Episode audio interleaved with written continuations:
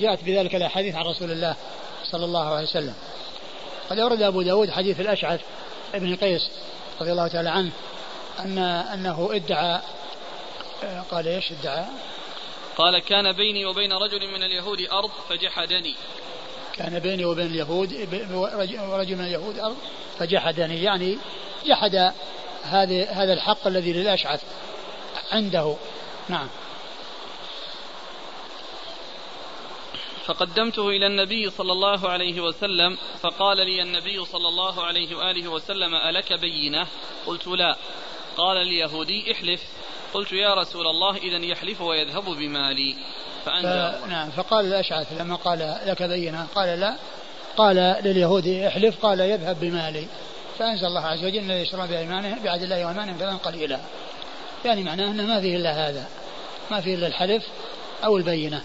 يعني بينة المدعي أو يمين المدعى عليه. نعم. قال حدثنا محمد بن عيسى. محمد بن عيسى الطباع وهو ثقة أخرج حديثه البخاري تعليقا وأبو داود والترمذي في الشمال والنسائي بن ماجه. عن أبي معاوية. عن أبي معاوية محمد بن الخازم الضرير الكوفي ثقة أخرج له أصحاب كتب الستة. عن الأعمش. عن الأعمش سليمان بن مهران الكاهلي ثقة أخرج له أصحاب كتب الستة. عن شقيق. شقيق بن سلمة أبو وائل وهو ثقة مخضرم أخرج له أصحاب الكتب الستة. عن الأشعث. عن الأشعث بن قيس رضي الله تعالى عنه وهو صحابي أخرج له أصحاب الكتب. نعم. أخرج له أصحاب الكتب الستة. والأشعث بن قيس كان من ارتد من ارتد بعد وفاة الرسول صلى الله عليه وسلم وعاد إلى الإسلام. وقد اعتبر العلماء حديثه. اعتبر العلماء حديثه ولم يعني يروا أن ذلك الارتداد يعني يسقط روايته بل آآ آآ اعتبروا أن أن إسقاط أن أن عدم اعتبار صحبته إذا مات على الردة إذا ارتد ومات على الردة خرج عن يكون صحابيا. أما لو ارتد وعاد إلى الإسلام فإنه لا يسقط ما كان حصله قبل ذلك لأن حبوط العمل إنما قيد بكونه يموت على على الكفر وعلى الردة. فإنه من يرتد منكم عن دينه فيموت وهو كافر. فيموت وهو كافر وأولئك حبطت أعماله يعني معناه أن حبوط العمل يكون بالموت على الردة. ولهذا اعتبروه صحابيا وأخذوا بحديثه وأخذوا بروايته. والبخاري خرج له ومسلم خرج له. كل من البخاري ومسلم خرج له حديثا.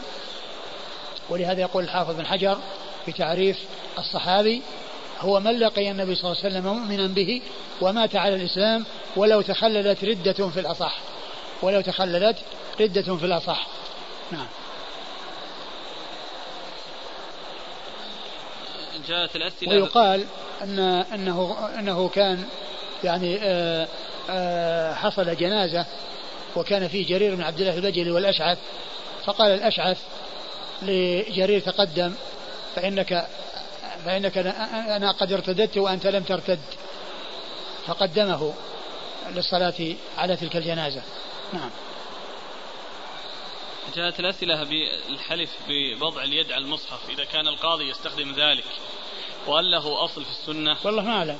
ما أعلم له أصل أن الإنسان يضع يده على المصحف. وعبارة وحق المصحف هل جائزة في الحلف؟ لا لا. لأن الحلف إنما هو بالله وحق المصحف تعظيمه ولا يحلف بتعظيم المصحف وإنما يحلف بالله وبأسمائه وصفاته والمصحف كذلك لا يحلف به لأن المصحف فيه كلام الله وفيه غير كلام الله لأن المصحف فيه كلام الله الذي هو القرآن وفيه الأوراق وهي مخلوقة وفيه المداد وهو مخلوق وفيه الغلاف وهو مخلوق فلا يحلف بالمصحف لاشتماله على مخلوق وغير مخلوق. وأما القرآن يحلف به. إذا قال والقرآن لأن القرآن هو كلام الله.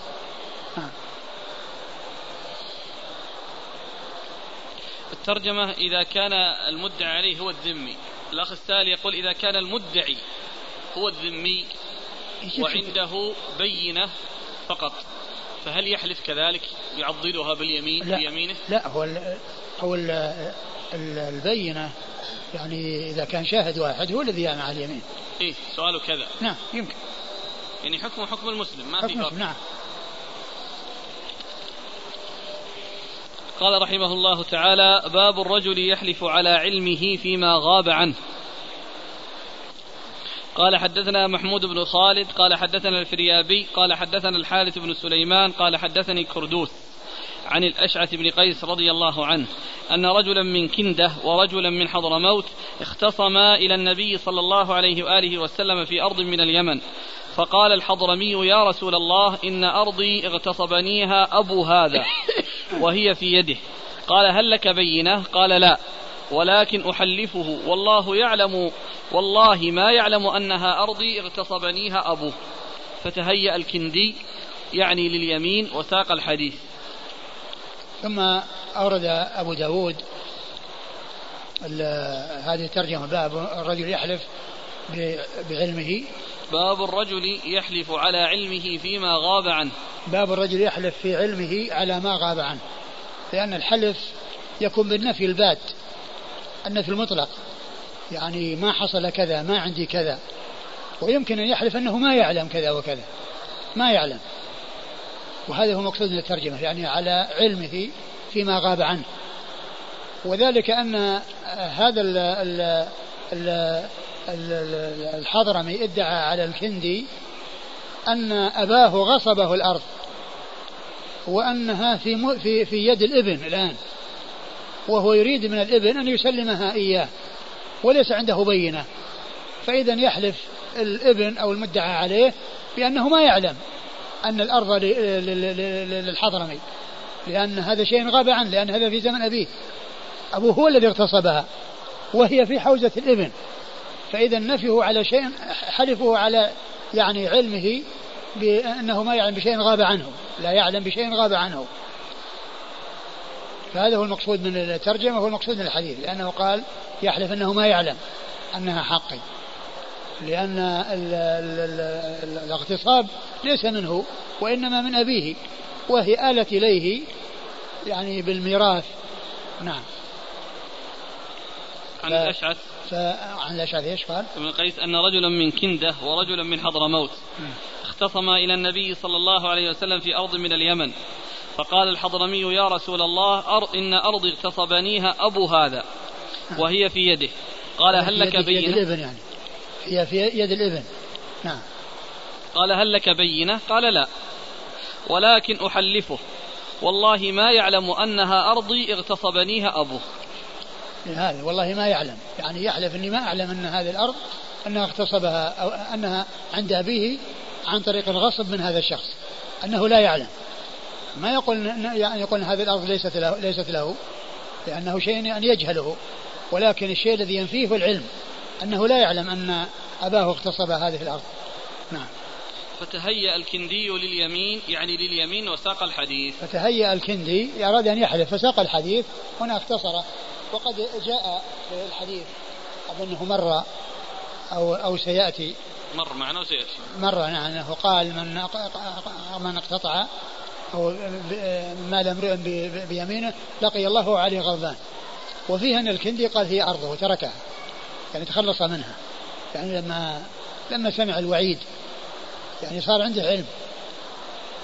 فهو يعني ما حلف ولكنه تأيى الحلف ولكنه لما خوف وبين له الحكم العقوبة الشديدة والوعيد الشديد آه، قال هي أرضه. يعني معناه أنها خلاص ليست لي. هو صادق في دعواه. نعم.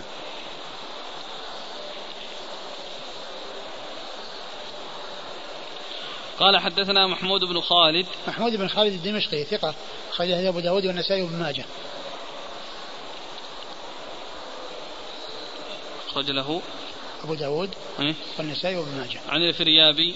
عن الفريابي محمد بن يوسف الفريابي ثقة أخرج له أصحاب كتب الستة. عن الحارث بن سليمان. الحارث بن سليمان هو صدوق أخرج أبو داود والنسائي. صدوق أخرج أبو داود والنسائي. عن كردوس عن كردوس وهو مقبول أخرج البخاري في الأدب المفرد وأبو داود والنسائي. مقبول أخرجه البخاري في المفرد وأبو داود والنسائي. عن الأشعث بن قيس. عن الأشعث بن قيس رضي الله عنه وحديثه أخرجه أصحاب كتب الستة. يقول الأخ لماذا لا تكون ما موصولة؟ أينما أي ما ما يعلم. والله ما يعلم أنها أرضي اغتصبنيها أبوه. لا لا هو المقصود النفي. المقصود النفي ما هو المقصود على الإثبات؟ لأن لو صارت موصولة يعني آه، يختلف الحكم. والله الذي أعلم أنها أرض. نعم.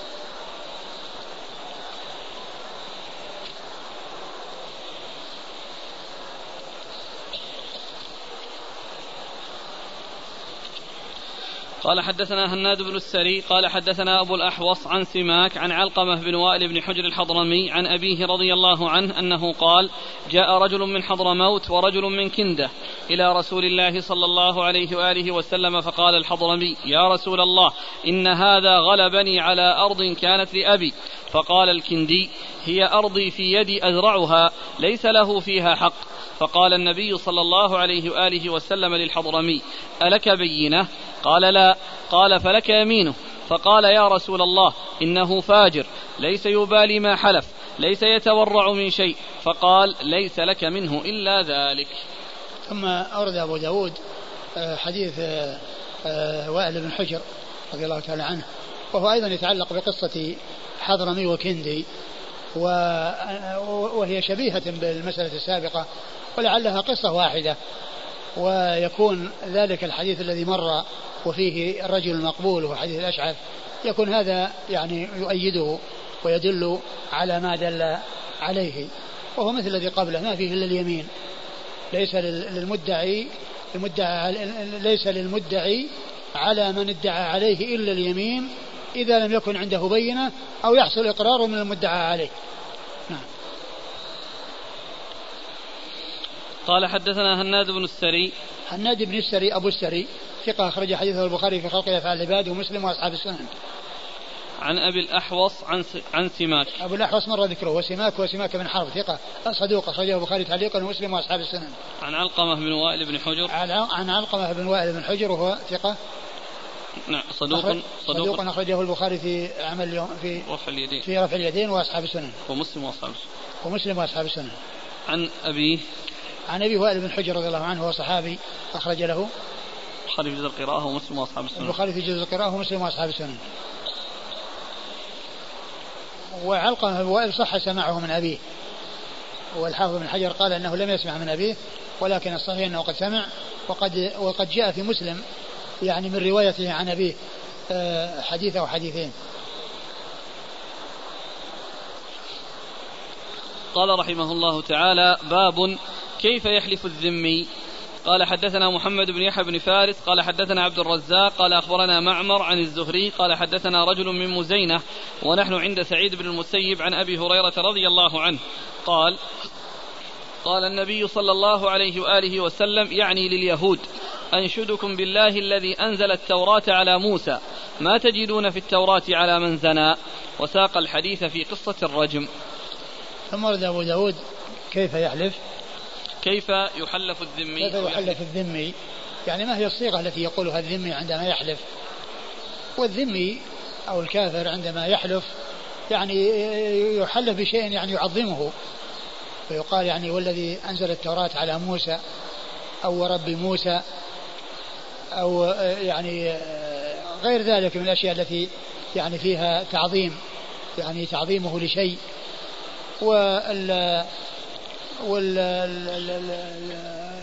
والمصنف أورد حديث أبي هريرة. أبي هريرة رضي الله عنه. قال قال النبي صلى الله عليه وسلم يعني لليهود أنشدكم بالله الذي أنزل التوراة على موسى. ما تجدون في التوراة على من زنى؟ أنشدكم بالله الذي أنزل التوراة على موسى. يعني هنا سؤال لهم. يعني وليس فيه تحليف ولكن كونه عندما نشدهم آه، ذكر شيئا يعظمونه وسألهم آه، آه، ناشدا لهم بالله عز وجل على وجه فيه تعظيم لشيء يعظمونه بالله الذي أنزل التوراة. فإذا إذا حلف يقول والذي أنزل التوراة. إذا حلف يقول والذي أنزل التوراة لأن الرسول لما يعني سألهم سألهم بالله الذي أنزل التوراة. إذا هم عندما يحلفون يحلفون بشيء يعظمونه فيقال والذي نزل التوراة على موسى أو رب موسى يعني على شيء يعظمونه. نعم. والحديث في إسناده رجل مبهم يعني فهو غير ثابت. نعم. قال حدثنا محمد بن يحيى بن فارس. محمد بن يحيى بن فارس الذهلي ثقة أخرج له أصحاب أخرجه البخاري وأصحاب السنن. عن عبد الرزاق عن معمر عن الزهري. عبد الرزاق مر ذكره ومعمر هو بن راشد الأزدي البصري ثم اليماني ثقة أخرج له أصحاب كتب الستة. الزهري محمد بن مسلم بن عبد الله بن شهاب الزهري ثقة أخرج له أصحاب كتب الستة. عن رجل من مزينة. عن رجل من مزينة مبهم. عن أبي هريرة. عن أبي هريرة مر ذكره. قال حدثنا عبد العزيز بن يحيى أبو الأصبغ قال, قال حدثني محمد يعني ابن سلمة عن محمد بن إسحاق عن الزهري بهذا الحديث وبإسناده. قال حدثني رجل من مزينة ممن كان يتبع العلم ويعيه. يحدث سعيد بن المسيب وساق الحديث بمعناه. ثم ورد الحديث من طريق أخرى وهو مثل الذي قبله وفيه العلة التي في الذي قبله وهي الرجل المبهم من مزينة. نعم. قال حدثنا عبد العزيز بن يحيى أبو الأصبغ. عبد العزيز بن يحيى أبو الأصبغ صدوق. ربما وهم صدوق ربما وهم أخرج له. داود النسائي. أبو داود والنسائي. عن محمد يعني بن سلمة. محمد بن سلمة الحراني الباهلي وهو ثقة أخرج حديث البخاري في جزء القراءة ومسلم. وأصحاب السنن. نعم. نعم عن محمد بن إسحاق. محمد بن إسحاق المدني صدوق أخرج حديث البخاري تعليقا ومسلم وأصحاب السنن. عن الزهري بهذا الحديث وبإسناده. نعم. قال حدثنا محمد بن المثنى قال حدثنا عبد الأعلى قال حدثنا سعيد عن قتادة عن عكرمة أن النبي صلى الله عليه وعلى آله وسلم قال له يعني لابن صوريا أذكركم بالله الذي نجاكم من آل فرعون وأقطعكم البحر وظلل عليكم الغمام المن والسلوى وأنزل عليكم التوراة وأنزل عليكم التوراة على موسى أتجدون في كتابكم الرجم؟ قال ذكرتني بعظيم ولا يسعني أن أكذبك وساق الحديث. ثم ورد أبو داود الحديث عن عكرمة وهو مرسل وقد جاء عن جابر رضي الله عنه كما جاء عند المصنف وفي قصة الرجم والزانيين وأنهما رجما كما جاء ذلك ثابتا عن رسول الله صلى الله عليه وسلم. والمقصود من هذا أنه نشدهم أو أنشدهم بالله عز وجل الذي هذه صفاته أي أنه بشيء يعظمونه وشيء آه، عظيم عندهم. وهو مثل الذي قبله أنهم عندما يحلفون يحلفون بشيء يعظمونه بأن يكون آه، ربوبية الله عز وجل لمن هو معظم عندهم أو لما هو معظم عندهم. نعم. أو لاتصافه بما هو معظم لأن والذي نزل التوراة اتصافه بتنزيل التوراة أو يقول ربي موسى نعم قال حدثنا محمد بن المثنى محمد المثنى العنزي أبو موسى الزمن ثقة أخرج له أصحاب الكتب وهو شيخ لأصحاب الكتب الستة عن عبد الأعلى عبد الأعلى بن عبد الأعلى بن عبد الأعلى ثقة أخرجه أصحاب الكتب الستة. عن سعيد عن قتادة. سعيد بن أبي عروبة ثقة أخرجه أصحاب الكتب الستة. قتادة مر ذكره. عن عكرمة. عن عكرمة هو ابن عباس ثقة أخرجه أصحاب الكتب الستة. وهو مرسل ولكن جاء آه يعني آه عن جابر بن عبد الله رضي الله عنه آه آه وفيه ما في هذا الحديث. قال لابن صورية ابن صورية هذا عالم من علماء اليهود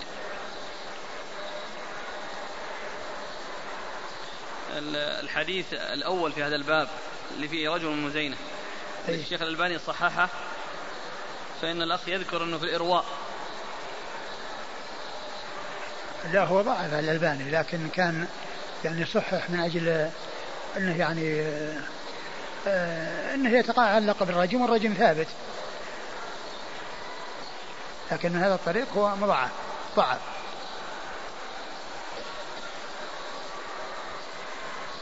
جاء عدد من الأسئلة في قضية تحليف آه، يعني من يعظم شيء.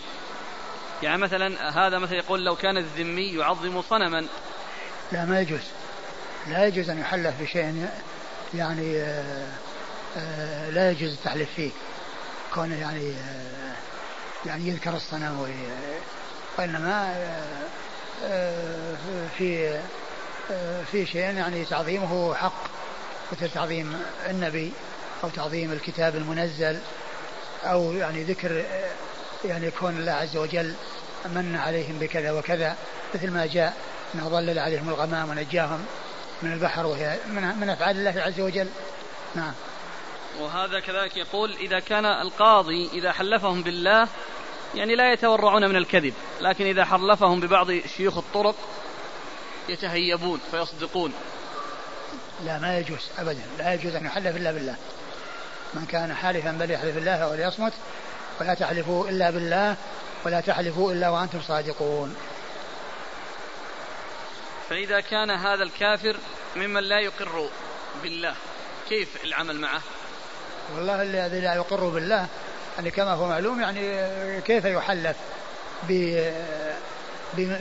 بمن لا يقر به؟ يعني ما أدري لكن التحليف ما يحلف بالله ولا يقر بوجود الله. لكن ماذا يكون؟ هل يعني هذا ما عنده دعوة؟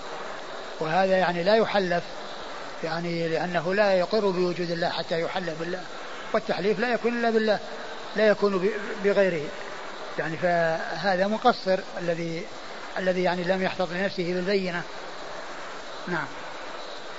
قال رحمه الله تعالى باب الرجل يحلف على حقه. قال حدثنا عبد الوهاب بن نجدة وموسى بن مروان الرقي قال حدثنا بقية بن الوليد عن بحير بن سعد عن خالد بن معدان عن سيف عن عوف بن مالك رضي الله عنه أنه حدثهم أن النبي صلى الله عليه وآله وسلم قضى بين رجلين فقال المقضي عليه لما أدبر حسبي الله ونعم الوكيل فقال النبي صلى الله عليه وآله وسلم إن الله يلوم على العجز ولكن عليك بالكيس فإذا غلبك امرؤ فقل حسبي الله ونعم الوكيل. ثم أبو داود باب الرجل يحلف على حقه. يعني يحلف على حقه. يعني الشيء الذي آه الذي يستحقه إذا كان مدعا عليه. يحلف بأن هذا الذي آه هذا الذي آه طلب منه أنه آه ليس ثابتا عليه وأن الذي بيده له وأنه ليس لغيره. فيحلف على حقه. ومعنى ذلك أن أن الإنسان عليه أن يأخذ بالحزم وأن يحتاط في أموره وأنه عندما يكون آه، له حق يعني يشهد عليه أو يعني يكون عنده البينة التي آه، تثبته. وإذا آه، وإذا يعني حصل أنه أخذ بالحزم ثم بعد ذلك فاته الشيء الذي يريده فإنه يقول حسبي الله ونعم الوكيل. أما أن يقول حسبي الله ونعم الوكيل مع العجز ومع عدم الأخذ بالأسباب فإن ال ال ال الكيس هو خلاف ذلك وهو أن الإنسان يأخذ بالأسباب وإذا فاته الشيء الذي أراده فإنه يقول حسبي الله ونعم الوكيل. وهذا مثل ما جاء في الحديث الذي رواه مسلم في صحيح عن أبي هريرة أن النبي صلى الله عليه وسلم قال المؤمن القوي خير وأحب إلى الله من المؤمن الضعيف وفي كل خير. احرص على ما ينفعك واستعن بالله ولا تعجز. يعني ما خذ بالأسباب واستعن بالله عز وجل مع أخذك بالأسباب ولا تعجز لا تقصر.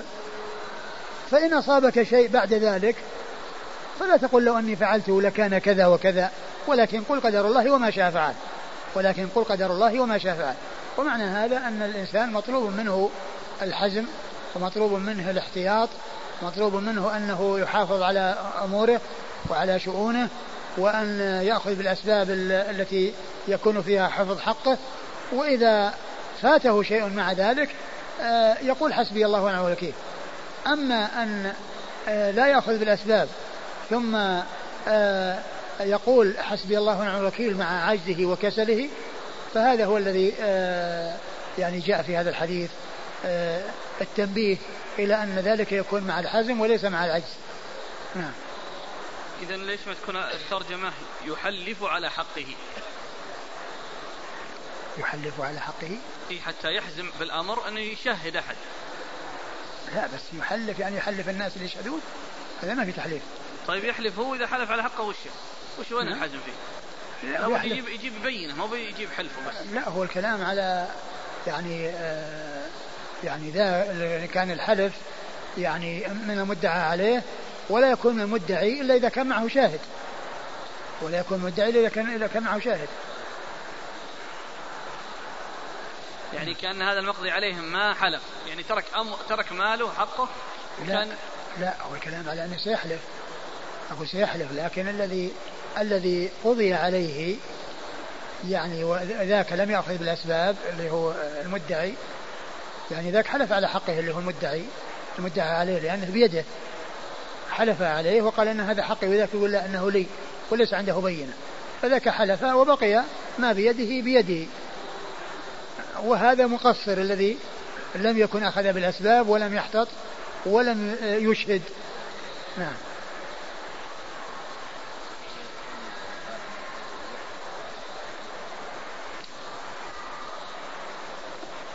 إيش الترجمة؟ باب الرجل يحلف على حقه. والله يمكن يمكن انه يحلف يحلف على حقه. يعني هذا يصير مدعي المدعي الذي حلف على حقه وفات عليه المدعي هو يصير المقصود الرجل المدعي وليس المدعى عليه. يعني إذا قيل الرجل يحلف على حقه يكون المدعى عليه. هو الذي حلف وأخذ ما بيده. وأما إذا قال يحلف على حقه يعني غيره حلف على حقه وأخذه وهو مقصر ليس عنده بينة. شفت عون المعبود هو وش قال في يعني في في شرح الترجمة؟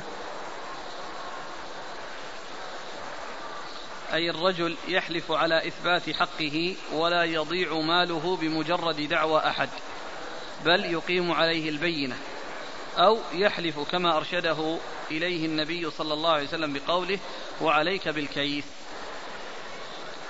بس هذا كما هو معلوم المدعي ما عنده حلف إلا إذا كان عنده مع شاهد وأما بدون شاهد ما عنده حلف لكن يمكن أن يقال أنه يحلف على حقه إي بس إذا صار كيف يسمى حقه؟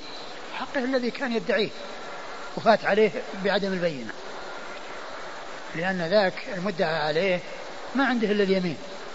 وهذا عنده حق يقول إنه عند ذاك ولكنه ما عنده البينة التي يستخرج منه. فإذا فاته يعني هو يعني آه، في اعتقاده أن الحق له ولكنه فاته بعدم آه، الاحتياط لوجود البينة أقول يمكن يكون الترجمة أنها يحلف يحلف على حقه ويكون المقصود من ذلك الرجل هو المدعي وليس المدعى عليه ولهذا المقضي عليه قال حسبي الله ونعم الوكيل. والمقضي عليه طبعا هو المدعى المدعي حيث لا بينة إذا حلف المدعى عليه صار مقضيا له وصار المدعى المدعى عليه مقضيا له والمدعي هو المقضي عليه. فيقول حسبي الله وكيل يعني متحسرا يعني وقد هو الذي آه، فرط حيث لم يأخذ بالأسباب الواقية له من أن يصل إلى هذا الذي وصل إليه.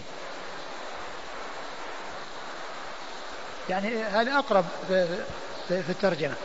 الرجل يحلف على حقه فيذهب عنه بسبب حلف المدعى عليه لكونه ليس هناك معه بينة تثبته.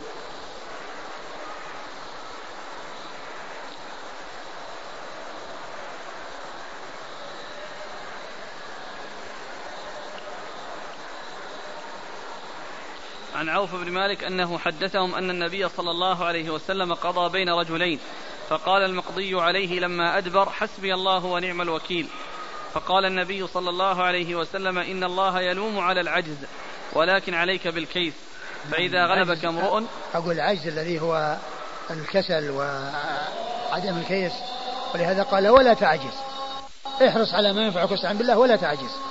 العجز مذموم والمأمور به الحزم في الأمور كما جاء في الحديث المؤمن القوي وخير خير وأحب إلى الله من الضعيف وفي كل خير احرص على ما ينفعك واستعن بالله ولا تعجز. فأمر بقوله استعن احرص على ما ينفعك بالأخذ بالأسباب. ومع الأخذ بالأسباب يعول على الله عز وجل لأن الأسباب إذا ما جعلها الله نافعة ما تنفع.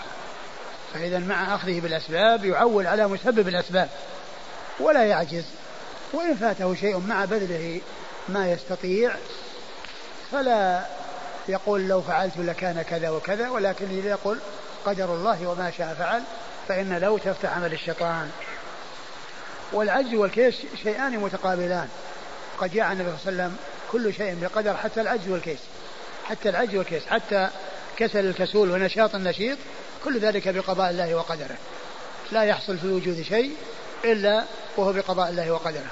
نعم. إن الله يلوم على العجز ولكن عليك بالكيس فإذا غلبك امرؤ فقل حسبي الله ونعم الوكيل. يعني مع مع أخذك بالكيس ومع بذلك الأسباب فأنت تقول حسبي الله ونعم الوكيل لأنك بذلت ما تستطيع. أما أن تهمل ثم وتعجز. ثم تقول حسبي الله ونعم الوكيل. خذ بالأسباب وقل حسبي الله ونعم الوكيل.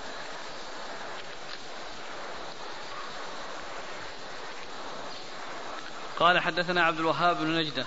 عبد الوهاب بن نجدة هو؟ ثقة أخرج أبو داود النسائي. ثقة أخرج أبو داود النسائي. عن وموسى بن مروان الرقي. وموسى بن مروان الرقي هو؟ مقبول أخرج أبو داود النسائي بن ماجه. مقبول أخرج أبو داود النسائي بن ماجه. عن بقية بن الوليد. بقية بن الوليد صدوق. أخرج هذا البخاري تعليقا ومسلم وأصحاب السنن. عن بحير بن سعد. وهو مدلس. عن بحير بن سعد وهو ثقة. أخرج له البخاري في الأدب المفرد وأصحاب السنن. البخاري في الأدب المفرد وأصحاب السنن. عن خالد بن معدان. خالد بن معدان ثقة. أخرجه أصحاب الكتب الستة. عن سيف. عن سيف. الشامي الشامي وهو العجلي. وثقه العجلي. وأبو داود النسائي. أخرجه أبو داود النسائي. عن عوف والعجلي متساهل. العجلي وال وابن حبان متساهلان في التوثيق نعم عن عوف بن مالك عن عوف بن مالك الأشعري رضي الله عنه صاحب رسول الله صلى الله عليه وسلم وحديثه أخرجه أصحاب كتب الستة. قال رحمه الله تعالى باب في الحبس في الدين وغيره. والله تعالى أعلم وصلى الله وسلم وبارك على عبده ورسوله نبينا محمد وعلى آله وأصحابه أجمعين. الحديث نعم فيه فيه آه فيه هذا بقية بن الوليد بقية الوليد وسيف. موسى مروان مقبول نعم. لكن له له متابع. نعم. موسى له متابع. اللي هو الأول نعم صح ابن النجدة. يعني ذاك ما يؤثر. أقول ما يؤثر لأن العبرة على ابن نجدة ولكن بقية هو سيف.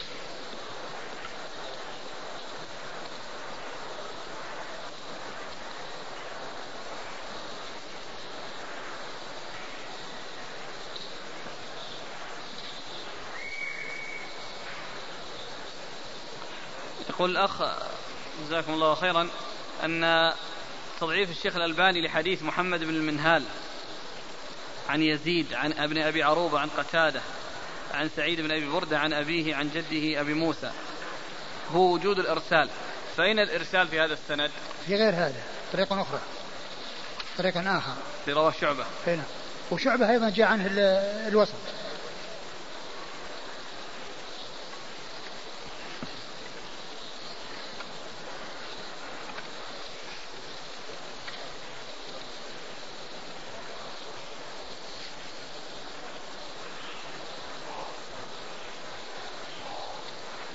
هل يقال في الأحاديث أنها تعارضت فتساقطت؟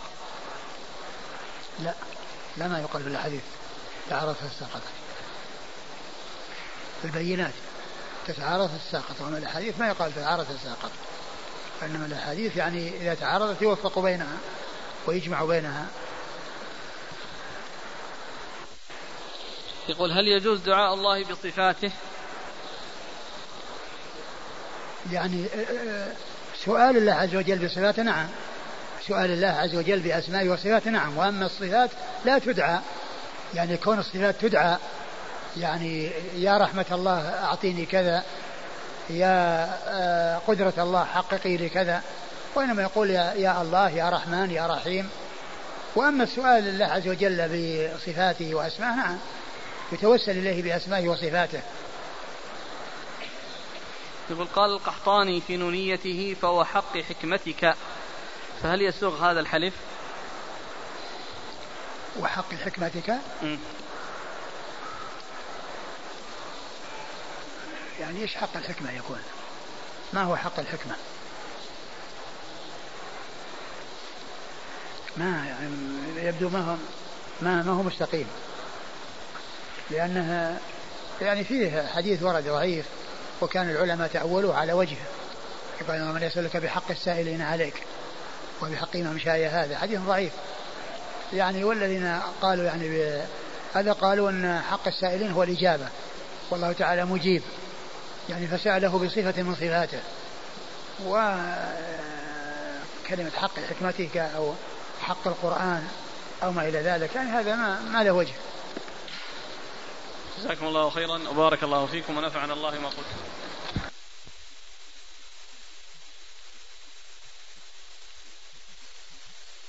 الرحمن الرحيم.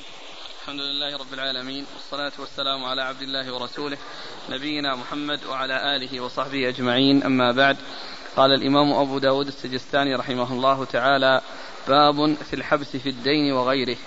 قال حدثنا عبد الله بن محمد النفيلي قال حدثنا عبد الله بن المبارك عن وبر بن أبي دليلة عن محمد بن ميمون عن عمرو بن الشريد عن أبيه رضي الله عنه عن رسول الله صلى الله عليه وآله وسلم أنه قال لي الواجد يحل عرضه وعقوبته. قال ابن المبارك يحل عرضه يغلظ له وعقوبته يحبس له. بسم الله الرحمن الرحيم الحمد لله رب العالمين وصلى الله وسلم وبارك على عبده ورسوله. نبينا محمد وعلى آله وأصحابه أجمعين. أما بعد فيقول الإمام أبو داود السجستاني رحمه الله تعالى باب في الحبس في الدين وغيره. المقصود بالحبس في الدين في حق الواجد الموسر الذي يماطل فإنه يحبس حتى يقوم بالوفاء لأنه قادر على ذلك وهو ظالم في مطله. قد جاء في الحديث مطل الغني ظلم. مطل الغني ظلم. فيحبس من أجل أنه ظالم. أما من كان فقيرا معدما فإنه لا يحبس. وإنما ينظر إلى ميسرة. كما قال الله عز وجل وإن كان ذو عسرة فنظرة إلى ميسرة. وأما من كان واجدا وقادرا وعنده المال ولكنه يماطل ومطله إنما هو ظلم منه لصاحب الدين فإنه إذا لم يقم بالوفاء فإنه يحبس من أجل ذلك. وقد جاء وقد أورد أبو داود حديث الشريد بن سويد رضي الله عنه أن النبي صلى الله عليه وسلم قال لي الواجد يحل عرضه وعقوبته. يعني الواجد هو الموسر الذي يجد الوفاء والسداد وليس معسرا. وقوله لي الواجد هذا يدل على أن ال ال آه كونه يحبس وكونه يعني يغلظ له بالقول إنما هو لكونه قادرا وموسرا. وإذا كان بخلاف ذلك بأن يكون معدما فقيرا فإنه لا يحبس. فإنه لا يحبس ولا يستحق الحبس.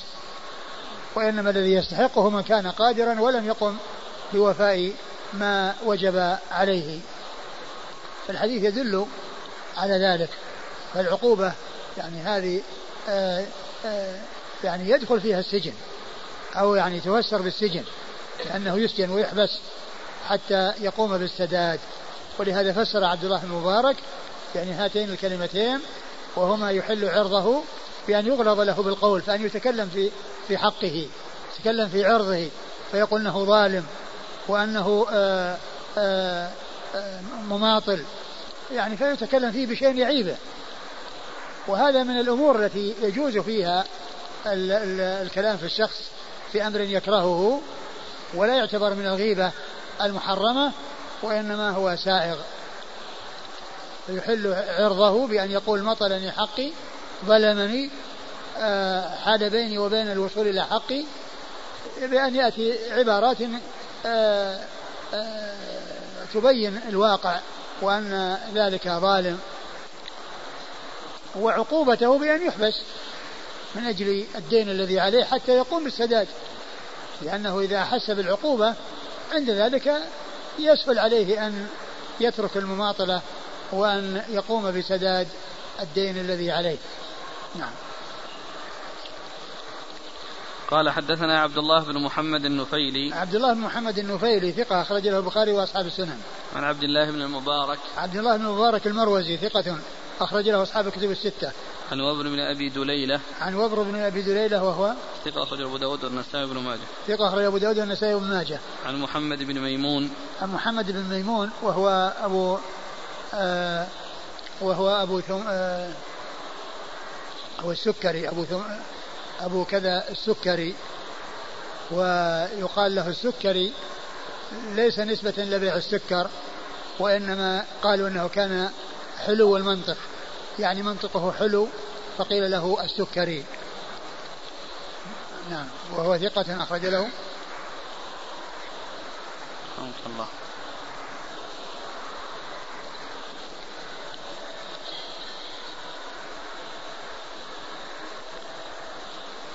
اللي أخرجته. هذاك بارك الله فيك من السابعة. من هو؟ اللي أنتم تذكرونه. السكري؟ إيه. محمد بن ميمون السكري؟ نعم. مو بهذا؟ لا. هذا في طبقة. هذا الآن محمد بن ميمون يروي عن عمرو بن الشريد عن أبيه. وهذا الذي أنا وجدته هو منسوب إلى جده محمد بن عبد الله بن ميمون.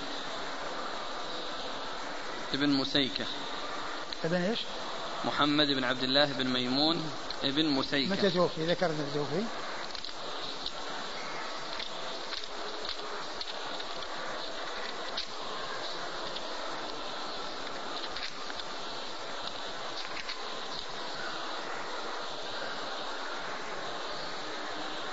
هذا محمد بن عبد الله الميمون المسيكة بمهمل المصغر الطائفي قد ينسب لجده مقبول من السادسة هذا إيه؟ الذي معنا نعم وذاك الثاني في محمد ميمون؟ إي في محمد ميمون. لا, لا هذا السكري. إي مذكور. ها؟ نعم محمد بن ميمون المروزي أبو حمزة السكري ثقة فاضل من السابعة. من السابعة. مات سنة سبع أو ثمان وستين. وهذا؟ هذا من السادسة. طبقة فقط لم يذكر سنة الوفاة. إيه على كل إذا إذا السكري ليس هذا وإنما شخص آخر. ونسبته آه قالوا لأنه ما كان يبيع السكر ولكنه كان حلو حلو المنطق. يعني كلامه حسن وجميل فكان يقال له السكري نسبة إلى إلى هذه الصفة الحسنة فيه. آه هذاك أبو أبو أبو ثمان ثمالة أو ثمامة أو إيش؟ كنيته.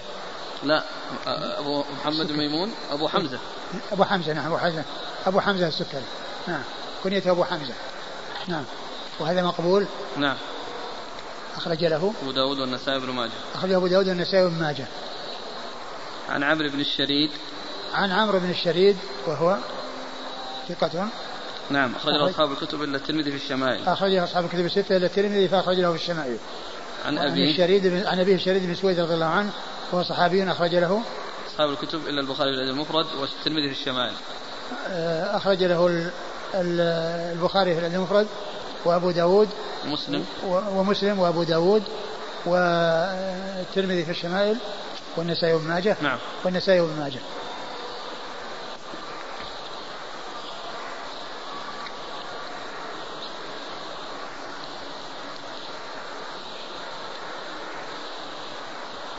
قال حدثنا معاذ بن أسد قال حدثنا النضر بن شميل قال أخبرنا هرماس بن حبيب رجل من أهل البادية عن أبيه عن جده رضي الله عنه أنه قال أتيت النبي صلى الله عليه وآله وسلم بغريم لي فقال لي الزمه ثم قال لي يا أخا بني تميم ما تريد أن تفعل بأسيرك؟ ثم ورد أبو داود حديث حديث اسمه ثعلبة هو؟ إيه. ثعلبة إيش؟ بس هكذا. قال ثعلبة حكاه ابن منده. آه.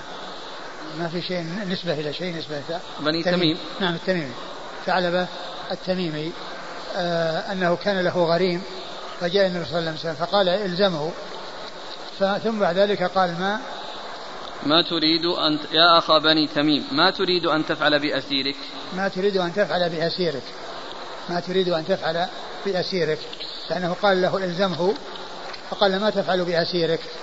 يعني أنها آآ آآ معنى هذا أنه إذا كان إذا كان يعني معسرا فإنه لا سبيل إلى ملازمته ولا سبيل إلى حبسه وإلى سجنه. وإن كان بخلاف ذلك فهو الذي يستحق كما جاء في الحديث الماضي. لكن هذا الحديث الذي بهذا هذا الذي معنا حديث ضعيف لأن فيه شخصان آه، متكلم فيهما. نعم. قال حدثنا معاذ بن أسد. معاذ بن أسد هو؟ ثقة أخرجه البخاري وأبو داود. ثقة أخرجه البخاري وأبو داود. عن النضر بن شميل. عن النضر بن شميل ثقة أخرجه أصحاب كتب الستة. عن هرماس بن حبيب. عن هرماس وهو مجهول. قال عنه ما لم يروي عنه النضر بن شميل يعني في التقريب. وهو معنى وهو معنى مجهول لأن المجهول الذي لم يرى عنه إلا واحد ولم يوثق. من روى عنه من لم يرى عنه إلا واحد ولم يوثق هذا هو المجهول مجهول العين. ويعني أبوه يعني هو قال عنه مجهول. وكل منهما مجهول لأن هذا عبر بأنه لم يروي عنه إلا النضر بن شميل وذاك لم يروي عنه إلا ابنه. فكل منهما مجهول. أخرجه أبو داود. وهو ابن ماجه. وابن ماجه. عن أبيه وهو إيش قال عنه؟ عن أبيه عن جده. أبوه لا. مجهول وجده بقى. مجهول خرج له. أبو داود بن ماجه؟ نعم. نعم وجده أيضا أبو داود بن ماجه الذي هو ثعلبة التميمي. نعم. قال حدثنا إبراهيم بن موسى الرازي قال أخبرنا عبد الرزاق عن معمر عن بهز بن حكيم عن أبيه عن جده رضي الله عنه أن النبي صلى الله عليه وآله وسلم حبس رجلا في تهمة. ثم ورد أبو داود حديث آه، آه، بهز بن حديث معاوية بن حيدة رضي الله عنه جد بهز بن حكيم النبي حبس في تهمة وهذا هو الذي آه، يدخل تحت قول المصنف في الدين وغيره لأن ذاك لي الواجد ظلم يحل عرضه وعقوبته هذا بالدين هذا في تهمة. ولقال هذا الحبس في الدين وغيره لأنه ذكر الدين وفي الحديث الأول وذكر التهمة وهذا هو الذي عناه أو دخل تحت قوله وغيره. يعني أنه متهم في شيء فحبس ثم بعد ذلك خلي سبيله. نعم. تهمة يدخل فيها الدين؟ لا تهمة في في أمر من الأمور التي هو متهم فيها. يعني هذه قوله غيره لما قال الحبس في الدين وغيره. وغيره يعني داخل في كلمة غيره لأن غير الدين. لأن التهمة غير الدين. حبس في تهمة متهم في شيء حتى يعرف هل يثبت عليه أو لا يثبت حتى لا يشرد وينفلت. يعني حتى يتبين هل يعني ما اتهم فيه صحيح فإذا كلمة غيره هي التي تدخل تحتها التهمة قال حدثنا إبراهيم بن موسى الرازي إبراهيم موسى الرازي ثقة أخرج له أصحاب كتب الستة.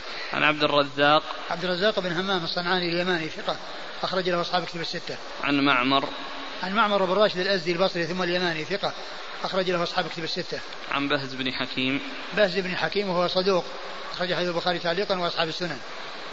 عن أبيه عن أبيه هو كذلك صدوق أخرجه البخاري وأصحاب السنن.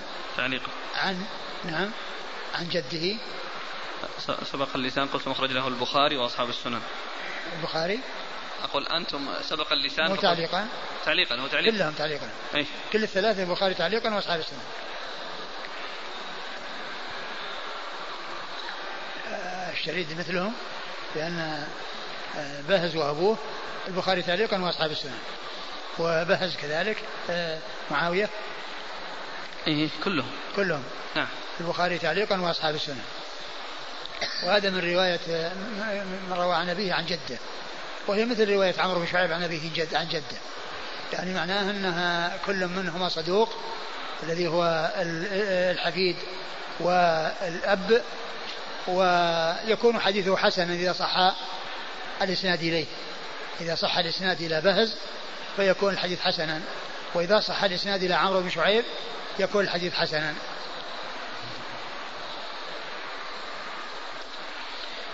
قال حدثنا محمد بن قدامة ومؤمل بن هشام. قال ابن قدامة حدثني إسماعيل عن بهز بن حكيم عن أبيه عن جده.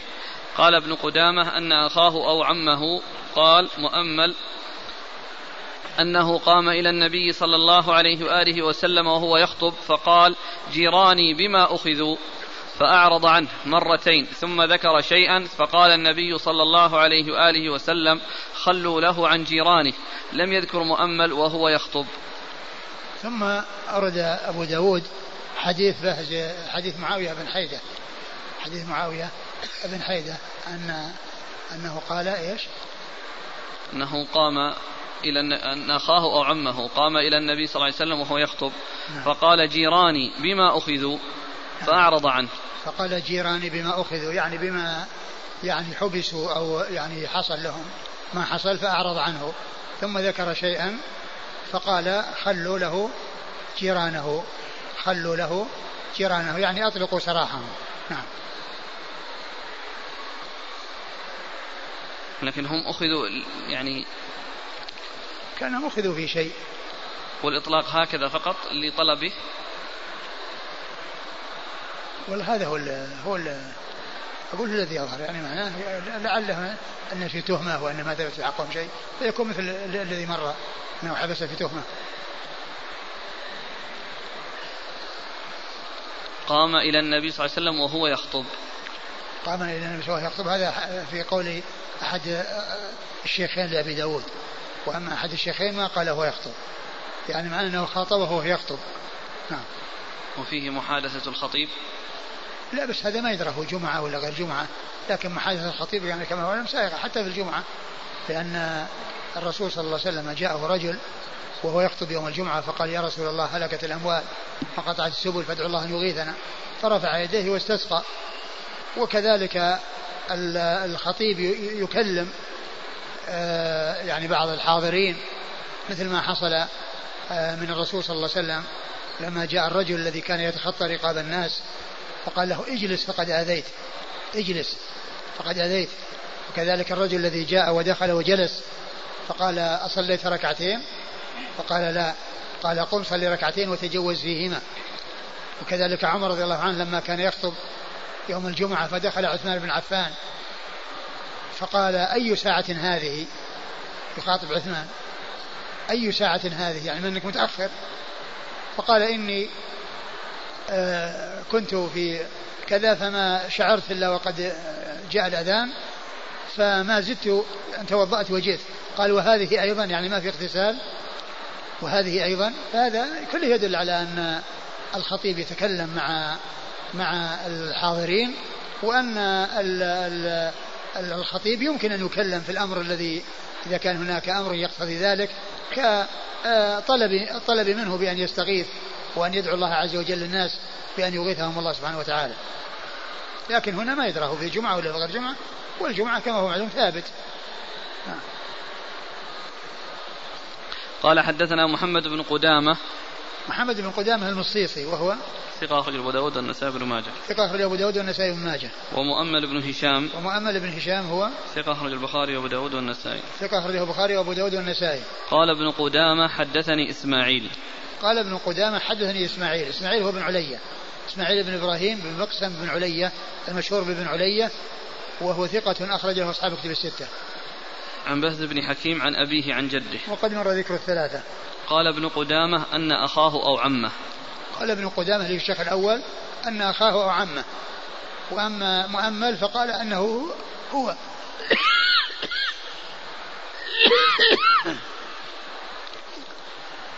يعني أخاه عمه هو الذي خاطب النبي صلى الله عليه وسلم وهو يخطب. وفي عند مؤمل بن هشام أن معاوية هو نفسه الذي خاطب النبي صلى الله عليه وسلم وهو يخطب. لم يذكر مؤمل وهو يخطب. نعم. يعني أن كلمة وهو يخطب هي مما جاء عن أحمد عن محمد بن قدامة.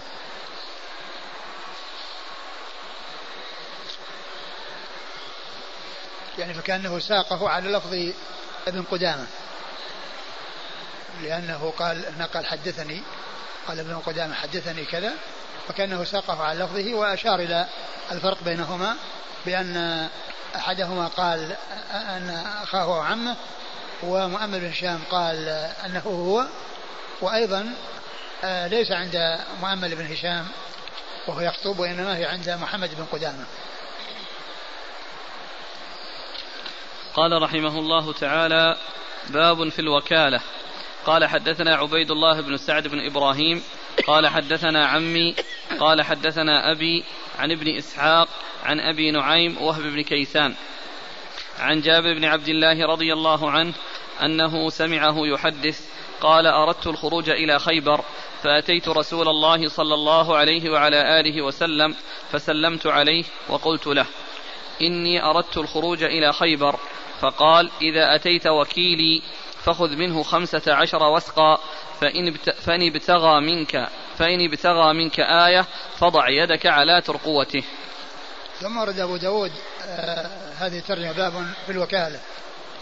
والوكالة هي نيابة الشخص عن غيره آه إما مطلقا وإما مقيدا بأن يكون نائبا عنه نيابة مطلقة يقوم مقامه في جميع شؤونه يعني وفي جميع التصرفات أو نيابة مقيدة بأن يقول وكيله في الأمر الفلاني المعين. فيمكن أن تكون وكالة مطلقة وأنه يتصرف عنه كما يتصرف في ماله وأن يكون تكون وكالة مقيدة في أمر من الأمور. يعني في كونه يعني يشتري له بيت ويشتري له سيارة يعني شيء معين. فهناك تصرف عام وتصرف مطلق. والوكالة ثابتة بالإجماع في إجماع العلماء. والناس يحتاجون إليها ولا يستغنون عنها لأنه ليس كل أحد يستطيع أن يقوم بكل شؤونه دون أن يوكل أحدا. بل من الناس من يكون عاجزا لا يستطيع أن يقوم بشؤونه لعجزه ولعدم قدرته فيوكل من يقوم مقامه فهي ثابتة وقد أجمع العلماء عليها. وقد أورد أبو داود حديث جابر بن عبد الله رضي الله تعالى عنهما أنه أراد أن يذهب إلى خيبر فجاء إلى النبي صلى الله عليه وسلم يعني يخبره بذهابه. فقال إذا وصلت إلى وكيلي وهذا محل الشاهد لأنه قال وكيلي لأنه وكيل هناك في خيبر فخذ منه خمسة عشر وسقا فإن ابتغى منك علاء آية فضع يدك على ترقوته.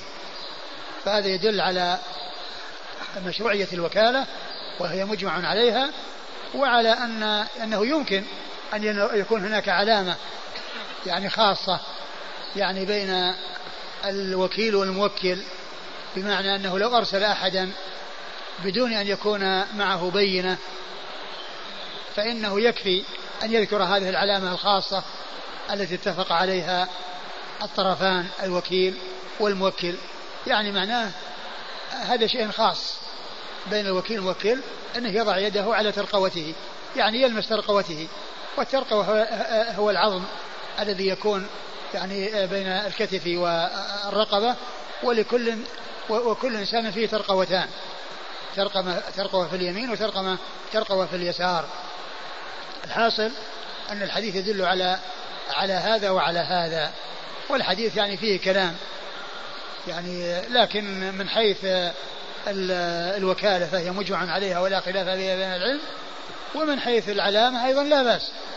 كون الإنسان يعني يكون بينه وبين شخص علامة يعني إذا ذكرها المرسل آه، يعني يعرف صدقه ويستدل بها على صدقه لأنه ذكر شيء خاص لا يعرفه آه، إلا آه، الوكيل والموكل. نعم. قال حدثنا عبيد الله بن سعد بن إبراهيم. عبيد الله بن سعد بن إبراهيم ثقة أخرج حديث البخاري وأبو داود. والترمذي والنسائي. عن عمه. عن عمه يعقوب بن إبراهيم وهو ثقة أخرجه أصحاب كتب الستة. عن أبيه. عن أبيه وهو ثقة أخرجه أصحاب كتب الستة. عن ابن إسحاق. عن ابن إسحاق وهو صدوق آه، يدلس. أخرج حديث البخاري تعليقا ومسلم وأصحاب السنن. وهنا روى بالعنعنة. نعم. عن أبي نعيم وهب بن كيسان. عن أبي نعيم وهب بن كيسان وهو ثقة أخرجه أصحاب الكتب. نعم. أخرجه أصحاب الكتب الستة. عن جابر بن عبد الله الأنصاري رضي الله تعالى عنهما وهو صحابي ابن صحابي وهو أحد السبعة المعروفين بكثرة الحديث عن النبي صلى الله عليه وسلم.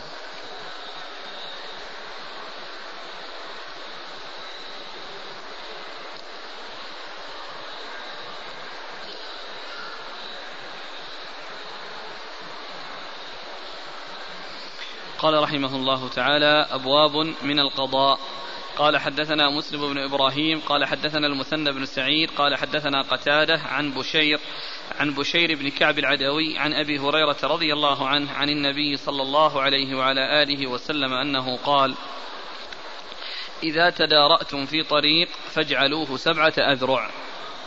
ثم ورد أبو داود أبواب من القضاء يعني أن هذه هذا باب أو هذا يعني أمور متفرقة. مختلفة الموضوعات جمعها في هذه الأبواب. بدل أن يجعل لكل واحد منها بابا مستقلا. قال أبواب من القضاء. فسرد تلك الأحاديث التي هي متفرقة. يعني في موضوعات متفرقة ليست في موضوع واحد.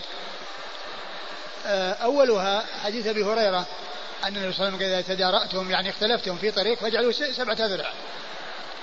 سبعة أذرع. وهذا في الطرق ال ال ال التي تكون ليست الأزقة والتي تكون خاصة يعني بين البيوت والتي يخرجها الناس يعني من بيوتهم أو يعني الجيران يجعلونها بينهم فتكون يعني خاصة بهم.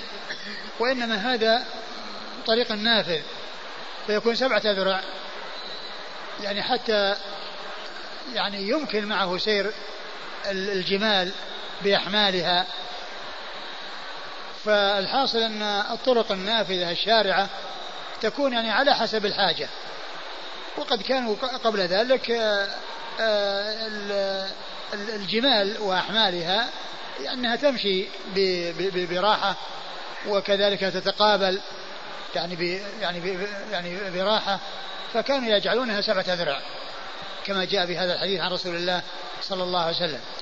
وأما الطرق الخاصة التي تكون بين البيوت والأزقة فلا يلزم أن تكون سبعة أذرع ولا يلزم أن تدخل معها الجمال بأحمالها وإنما المقصود التي تكون سبعة أذرع هي الواسعة. ولكل زمان يعني ما يناسبه.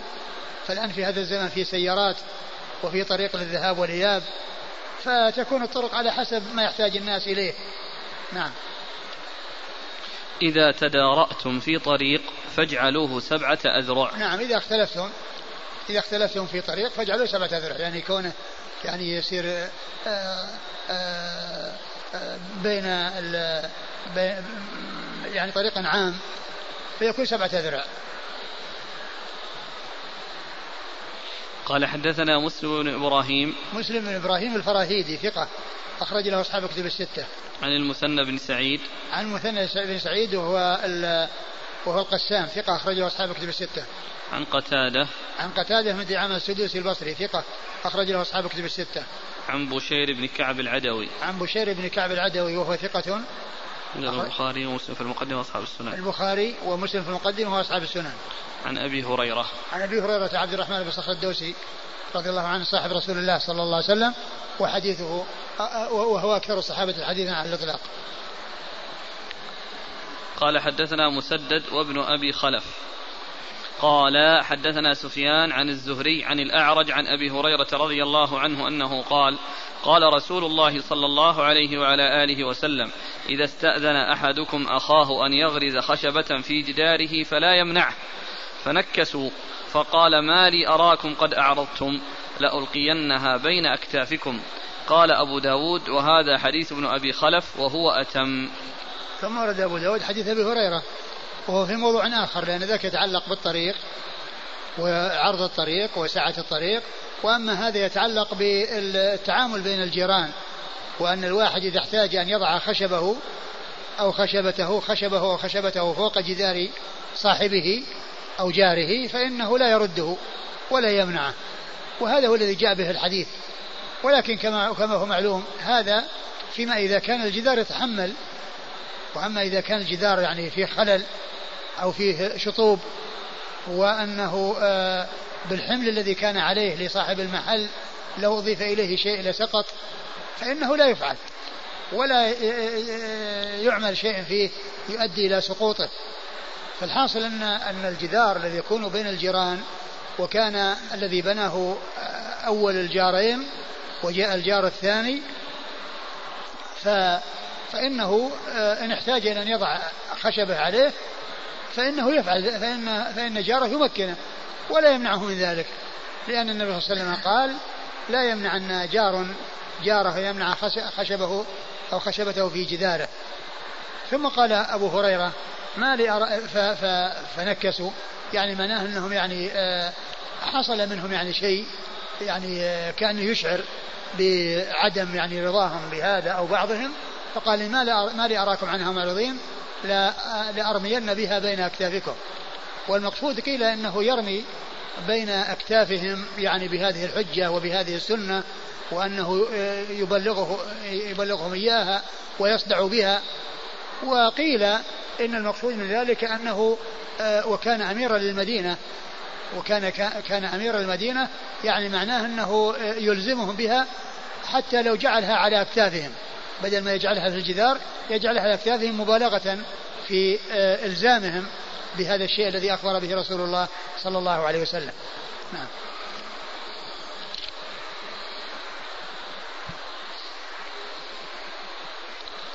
قال حدثنا مسدد. مسدد بن مسرهد البصري ثقة أخرجه البخاري وأبو داود والترمذي والنسائي. وابن أبي خلف. وابن أبي خلف محمد بن أحمد بن أبي خلف وهو ثقة أخرج له مسلم وأبو داود. مسلم وأبو داود. عن سفيان عن الزهري. عن سفيان بن عيينة المكي ثقة أخرج له أصحاب كتب الستة. عن الزهري وهو محمد بن مسلم بن عبيد الله بن شهاب الزهري ثقة أخرجه أصحاب كتب الستة. عن الأعرج. عن الأعرج آه، وهو عبد الرحمن بن هرمز الأعرج المدني ثقة أخرجه أصحاب كتب الستة. عن أبي هريرة قد مر ذكره. قال أبو داود وهذا حديث ابن أبي خلف وهو أتم. قال ابن أبي داود وهذا حديث ابن أبي خلف وهو الشيخ الثاني. وهو أتم يعني من حديث مسدد. لأنه ما ساق لفظ مسدد وإنما ساق لفظ محمد بن أبي خلف. قال حدثنا قتيبة بن سعيد قال حدثنا الليث عن يحيى عن محمد بن يحيى بن حبان عن لؤلؤة عن أبي صرمة رضي الله عنه قال غير قتادة في هذا الحديث عن أبي صرمة صاحب, صاحب النبي صلى الله عليه وسلم. عن النبي صلى الله عليه وآله وسلم أنه قال من ضار أضر الله به ومن شاق شاق الله عليه. ثم ورد أبو داود حديث أبي صرمة صاحب رسول الله صلى الله عليه وسلم من ضار ضر الله به ومن شاق شاق الله به. والمقصود أن أن الجزاء من جنس العمل. الجزاء من جنس العمل. فإذا يعني يكون العمل آه، يعني ضررا والجزاء يعني ضرر يحصل له. وكذلك العمل آه، يعني آه، شيء فيه مشقة على غيره فيكون الجزاء أن يكون يحصل له مشقة. و وقد جاء حديث يعني في معناه مثل لا ضرر ولا ضرار. لا ضرر ولا ضرار. نعم. كذلك الحديث اللهم من ولي من أمتي شيئا فشق عليه فاشقق عليه. نعم. قال حدثنا قتيبة بن سعيد. قتيبة بن سعيد بن جميل بن طريف البغلاني ثقة أخرج له أصحاب كتب الستة. عن الليث. عن الليث بن سعد المصري وهو ثقة أخرج له أصحاب كتب الستة. عن يحيى. عن يحيى وهو بن سعيد الأنصاري. يحيى بن سعيد الأنصاري المدني ثقة أخرج له أصحاب كتب الستة. عن محمد بن يحيى بن حبان. عن محمد بن يحيى بن حبان ثقة أخرج ابن حبان ثقة أخرج له أصحاب كتب الستة. عن لؤلؤة. عن لؤلؤة وهي مولاة آه، من الأنصار وهي وهي مقبولة مقبولة يعني أخرج لها من؟ البخاري في الأدب المفرد وأبو داود والترمذي وابن ماجه البخاري في الأدب المفرد وأبو داود والترمذي وابن ماجه عن أبي صرمة عن أبي صرمة صاحب رسول الله صلى الله عليه وسلم وحديثه أخرجه البخاري في الأدب المفرد ومسلم وأصحاب السنن البخاري في الأدب المفرد ومسلم وأصحاب السنن والحديث يعني فيه هذه المرأة المقولة أو المجهولة لأنه ما روى عنها يعني إلا إلا محمد بن, بن إيش؟ محمد. روى عنها محمد بن يحيى بن حبان. محمد بن يحيى بن حبان. ولكن يعني الحديث يعني له شواهد. الحديث لا ضرر ولا ضرار وحديث اللهم من من شيء فرفق به فارفق به ومن شق عليه فاشفق عليه. وكذلك أيضا يعني بلفظ الحديث جاء من طريق أخرى. نعم. قال حدثنا سليمان بن داود العتكي قال حدثنا حماد قال حدثنا واصل مولى أبي عيينة قال سمعت أبا جعفر محمد بن علي يحدث عن سمرة بن جندب رضي الله عنه أنه كانت له عضد من نخل أنه كانت له عضد من نخل في حائط رجل من الأنصار. قال ومع الرجل أهله قال فكان سمرة يدخل إلى نخلة فيتأذى أو نخله نعم. ها؟ عندك تاء؟ اي نعم هو قيل إنها نخلة وقيل إنها نخل لا يعني إنها نخلة نخلة واحدة نعم فكان سمرة يدخل إلى نخلة فيتأذى به ويشق عليه فطلب إليه أن يبيعه فأبى فطلب إليه أن يناقله فأبى فأتى النبي صلى الله عليه وعلى آله وسلم فذكر ذلك له فطلب إليه النبي صلى الله عليه وآله وسلم أن يبيعه فأبى فطلب إليه أن يناقله فأبى قال فهبه له ولك كذا وكذا أمرا رغبه فيه فأبى فقال أنت مضار فقال رسول الله صلى الله عليه وآله وسلم للانصاري اذهب فاقلع نخله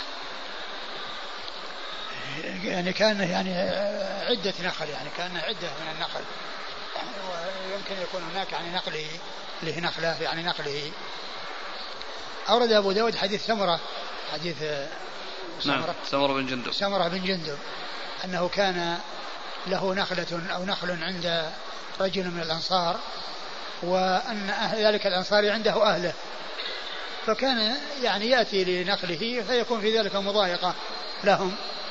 فأرادوا أن يتخلصوا من هذا هذا الدخول والخروج فطلبوا منه أن يبيع. الأنصاري طلب منه أن يبيع هذه النخلة والنقلات فأبى. فطلب منه أن يناقله يعني يبادله يعوض عنها في مكان آخر. غير البستان هذا فأبى.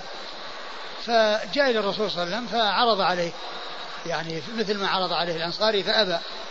ثم قال يعني يهب لك كذا وكذا لشيء رغبه فيه فأبى. فقال له أنت مضار. ثم قال للأنصاري اقلع نخله. اذهب فاقلع نخله. اذهب فاقلع نخله. الحديث أولا هو غير صحيح غير ثابت لأن فيه انقطاع بين آه، أبي جعفر محمد بن علي وبين سمرة بن جندب. ثم أيضا يعني فيه يعني آه كونه آه يعني يقلع النخل ويتلف المال على صاحبه لأنه يعني يمكن أن أن أن أنه يلزم بأمر آخر غير أن كونه آه، يضيع عليه. ثم من جهة أخرى كون هذا الصحابي يكون بهذه الصفة التي فيها الشدة والتعنت وكونه يعرض عليه كل شيء فيأبى يعني هذا يعني لا يليق. بأصحاب رسول الله صلى الله, صلى الله عليه وسلم. فيكون يعني هذا فيه شيء من النكارة. فالحديث يعني من حيث الإسناد يعني غير ثابت ومن حيث المتن أيضا فيه هذه النكارة. من ناحية كون النخل يقطع ويتلف ولا ولا يستفيد من صاحب شيء ومن جهة أن هذا الصحابي يكون بهذا الوصف الذي جاء في هذا الحديث. كل ما يعرض عليه يأبى. نعم.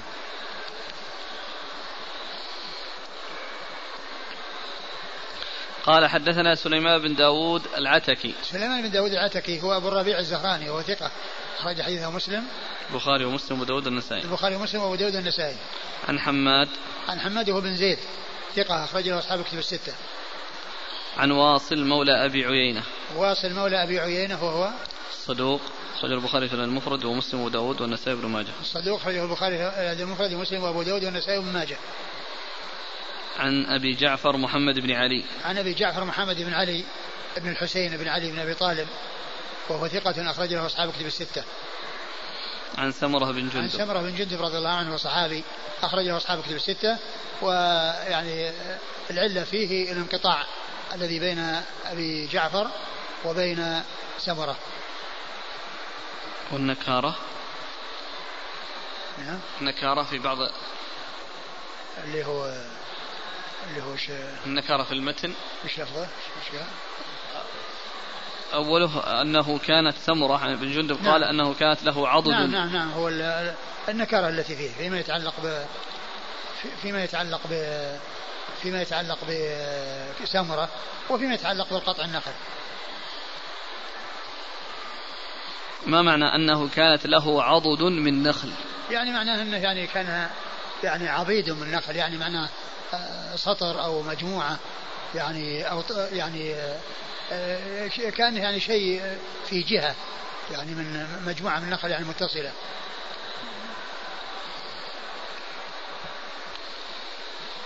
قال حدثنا أبو الوليد الطيالسي قال حدثنا الليث عن الزهري عن عروة أن عبد الله بن الزبير رضي الله عنهما حدثه أن رجلا خاصم الزبير في شراج الحرة. أنه خ... أن رجلا خاصم الزبير في شراج الحرة التي يسقون بها. فقال الأنصاري ثرح الماء يمر. فأبى عليه الزبير. فقال رسول الله صلى الله عليه وعلى آله وسلم للزبير اسق يا زبير ثم أرسل إلى جارك. قال فغضب الأنصاري فقال يا رسول الله أن كان ابن عمتك فتلون وجه رسول الله صلى الله عليه وآله وسلم ثم قال اسقي ثم احبس الماء حتى يرجع إلى الجدر. فقال الزبير فوالله إني لأحسب هذه الآية نزلت في ذلك فلا وربك لا يؤمنون حتى يحكموك. الآية. ثم ورد أبو داود حديث عبد الله بن الزبير رضي الله تعالى عنهما أن أن أباه الزبير خاصم أو خاصمه رجل من الأنصار في شراج الحرة والشراج هو المسيل أو السيل الذي يأتي من من الحرة إلى البساتين وبستان الزبير هو الأعلى وبستان الأنصاري وراءه. ومعلوم أن الأعلى يشرب ثم يشرب الذي وراءه ولكنه آه، لا يحبس الماء عنه عن جاره بحيث يعني يجعله آه، يكون في نقله كله دون أن يستفيد جاره بل يستفيد ويفيد. فيستفيد هو ويرسل على غيره. فخاصم يعني آه، ذلك الأنصاري للزبير بن العوام رضي الله تعالى عنه. فقال له اسقي يا قال اسقي ثم أرسل على جارك. اسقي ثم أرسل على جارك. ثم إن الأنصاري قال أن كان ابن عمتك. يعني معنى تقول هذا الكلام له لأنه ابن عمتك لأن الزبير هو ابن صفية. بنت عبد المطلب. وصفية بنت عبد المطلب هي عمة الرسول صلى الله عليه وسلم. صفية بنت عبد المطلب وهي التي قال لها النبي صلى الله عليه وسلم يا يا لما نزلت وانزل عشيرتك الأقربين يا بني فلان يا فلان يا عباس يا صفية عمة رسول الله يا فاطمة محمد. فصفية هي عمة رسول الله وهي أم الزبير أم الزبير بن العوام. فقال أن كان ابن عمتك. يعني تقول له هذا الكلام وتجعله يعني يسقي. وهذا كلام فيه جفاء. وفيه يعني آه، سوء أدب مع الرسول صلى الله عليه وسلم. فالرسول صلى الله عليه وسلم قال له اسقي يا زبير حتى يصل إلى الجدر. وقيل إن الحكم الأول كان آه، يعني فيه إرفاق بالشخص وهو وليس هو الحكم الذي آه، يجب أن يكون عليه العمل. وإنما أراد أن يحسن إلى الجار بأنه يعني يحصل منه الشرب الذي هو أي شرب ثم بعد ذلك يرسل إلى جاره ثم قال له احبس حتى يصل إلى الجدر ثم بعد ذلك يرسله. فيكون الحكم هو الأخير الذي آه، يعني لما قال الشخص ما قال آه، حكم بالحكم الذي آه، يفصل فيه بينهما. والأول كان فيه إرفاق وفيه إحسان إلى ذلك الأنصاري. نعم. اسقي ثم احبس الماء حتى يرجع إلى الجدر. نعم يعني معناه أنه يعني يعني حتى يصل إلى الجدران أو أسفل الجدار. يعني بحيث إنه يمتلئ تمتلئ المزرعة ويصل إلى الجدار إلى أسفل الجدار اللي هو السور سور المزرعة. أو سور البستان. فقال الزبير والله إني لا أحسب هذه الآية نزلت في ذلك فلا وربك لا يؤمنون حتى يحكموك. حتى يحكموك فيما شجر بينهم. و وهذه الآيات يعني كما هو معلوم في المنافقين. ويجوز أن يكون يعني ذلك الشخص من المنافقين لأن النفاق إنما هو في الأنصار وليس في المهاجرين. المهاجرين ليس فيهم نفاق وإنما النفاق حصل في الأنصار لأنه لما ظهر الإسلام وقويت شوكة المسلمين وكان في في المدينة من آه، يعني آه، من آه، لم يصل الإيمان إلى قلوبهم فصار عندهم يعني أن أظهروا الإيمان وأبطنوا الكفر.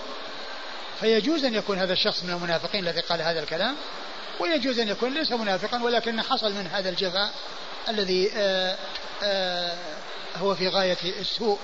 وكما هو معلوم النفاق إنما هو في الأنصار المهاجرين ما فيهم نفاق لأنهم لأنهم خرجوا من ديارهم الرسول صلى الله عليه وسلم. وأما المنافقون فالإسلام ظهر في المدينة فالذي عنده شر وعنده خبث أظهر الإيمان وأبطن الكفر. يعني حتى يعني يعيش مع الناس وحتى يكون مع الناس وهو منطوي على شر. وأما المهاجرين ما فيهم منافق.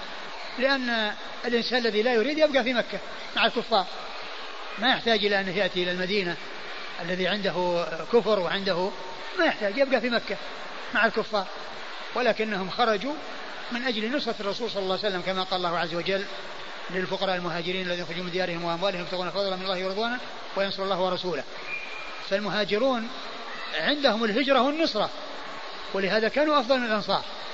لأن عندهم ما عند الأنصار وهو النصرة وعندهم شيء ليس عند الأنصار وهو الهجرة. فكان المهاجرون أفضل من الأنصار. نعم. نعم. إيه. يعني في المدينة.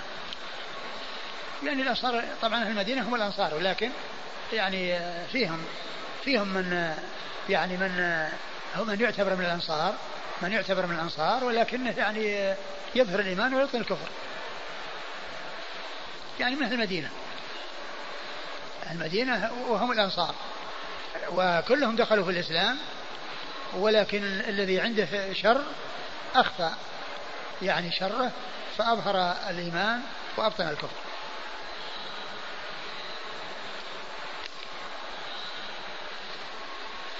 قال حدثنا أبو الوليد الطيالسي. أبو الوليد الطيالسي ثقة. هو هشام بن عبد الملك أخرج له أصحاب كتب الستة. عن الليث. الليث بن سعد المصري ثقة أخرج له أصحاب كتب الستة. عن الزهري. عن الزهري مر ذكره. عن عروة. عروة بن الزبير بن العوام ثقة فقيه أخرج له أصحاب كتب الستة. عن عبد الله بن الزبير. عبد الله بن الزبير رضي الله تعالى عنهما صاحب رسول الله صلى الله عليه وسلم صحابي بن صحابي وهو أحد العباد الأربعة من الصحابة. عبد الله بن الزبير عبد الله بن عمرو بن العاص عبد الله بن عباس عبد الله بن عمر بن الخطاب رضي الله تعالى عن الجميع وكلهم صحابة أبناء صحابة. هؤلاء العبادة الأربعة صحابة أبناء صحابة. و وهو أول مولود ولد في, في, في الهجرة بعد الهجرة. لأنه ولد والناس في قباء. قبل أن أن يدخل النبي صلى الله عليه وسلم من قباء إلى المدينة ولد عبد الله بن الزبير وحنكه. يعني في قباء. فهو أول مولود ولد بعد الهجرة. نعم. يقول الأخ هل الحكم الأول المقصود به أن يسقي سقيا دون الحاجة وعدم الكفاية؟ يعني, يعني سقيا خفيفا. أقول سقيا خفيفا حتى يستفيد ويستفيد جاره. ثم الحكم الثاني هل يرسل الماء إلى جاره بعد ذلك؟ نعم إذا من وصل إلى الجدار يرسل. وهذا بناء على أنه كان أقرب إلى النبع أو إلى المسيل. نعم العباس أقرب. الزبير. الزبير أقرب لأنه أعلى لأنه يعني يشرب الأعلى ثم يرسله إلى الذي وراه لأنزل منه. قال حدثنا محمد بن العلاء قال حدثنا أبو أسامة عن الوليد يعني ابن كثير عن أبي مالك بن ثعلبة عن أبيه ثعلبة بن أبي مالك أنه سمع كبراءهم يذكرون أن رجلا من قريش كان له سهم في بني قريظة فخاصم إلى رسول الله صلى الله عليه وآله وسلم في مهزور يعني السيل الذي يقتسمون ماءه. فقضى بينهم رسول الله صلى الله عليه وآله وسلم أن الماء إلى الكعبين لا يحبس الأعلى على الأسفل. بعده. قال حدثنا أحمد بن عبده قال حدثنا المغيرة بن عبد الرحمن قال حدثني أبي عبد الرحمن بن الحارث عن عمرو بن شعيب عن أبيه عن جده رضي الله عنه أن رسول الله صلى الله عليه وعلى آله وسلم قضى في السيل المهزور أن يمسك أن يمسك حتى يبلغ الكعبين ثم يرسل الأعلى على الأسفل. ثم ورد أبو داود حديث عمرو بن شعيب عن أبيه عن جده وحديث ثعلبة إيش؟ الأول ثعلبة بن أبي مالك عن كبرائهم. عن ثعلبة بن مالك عن كبرائه يعني هذا فيه هذا فيه ال يعني الإرسال أو فيه يعني ولكن الحديث الأول الثاني متصل فكل واحد منهما يعني يشهد للآخر. وفيه بيان أن النبي صلى الله عليه وسلم جعل من يكون أعلى لما تخاصموا في في في مهزور. إي نعم. نعم وهو الماء آه، سيل الماء المسيل المشترك الذي يكون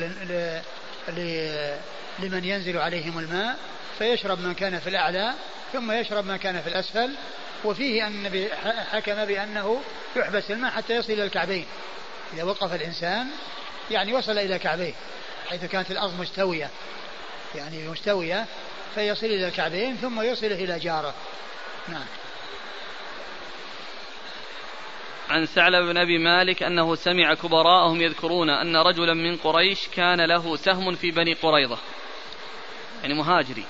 نعم. ها؟ نعم من قريش طبعا مهاجر من قريش مهاجرين. له سهم في بني قريظة. فخاصم إلى رسول الله صلى الله عليه وسلم في مهزور يعني السيل الذي يقتسمون ماءه. نعم.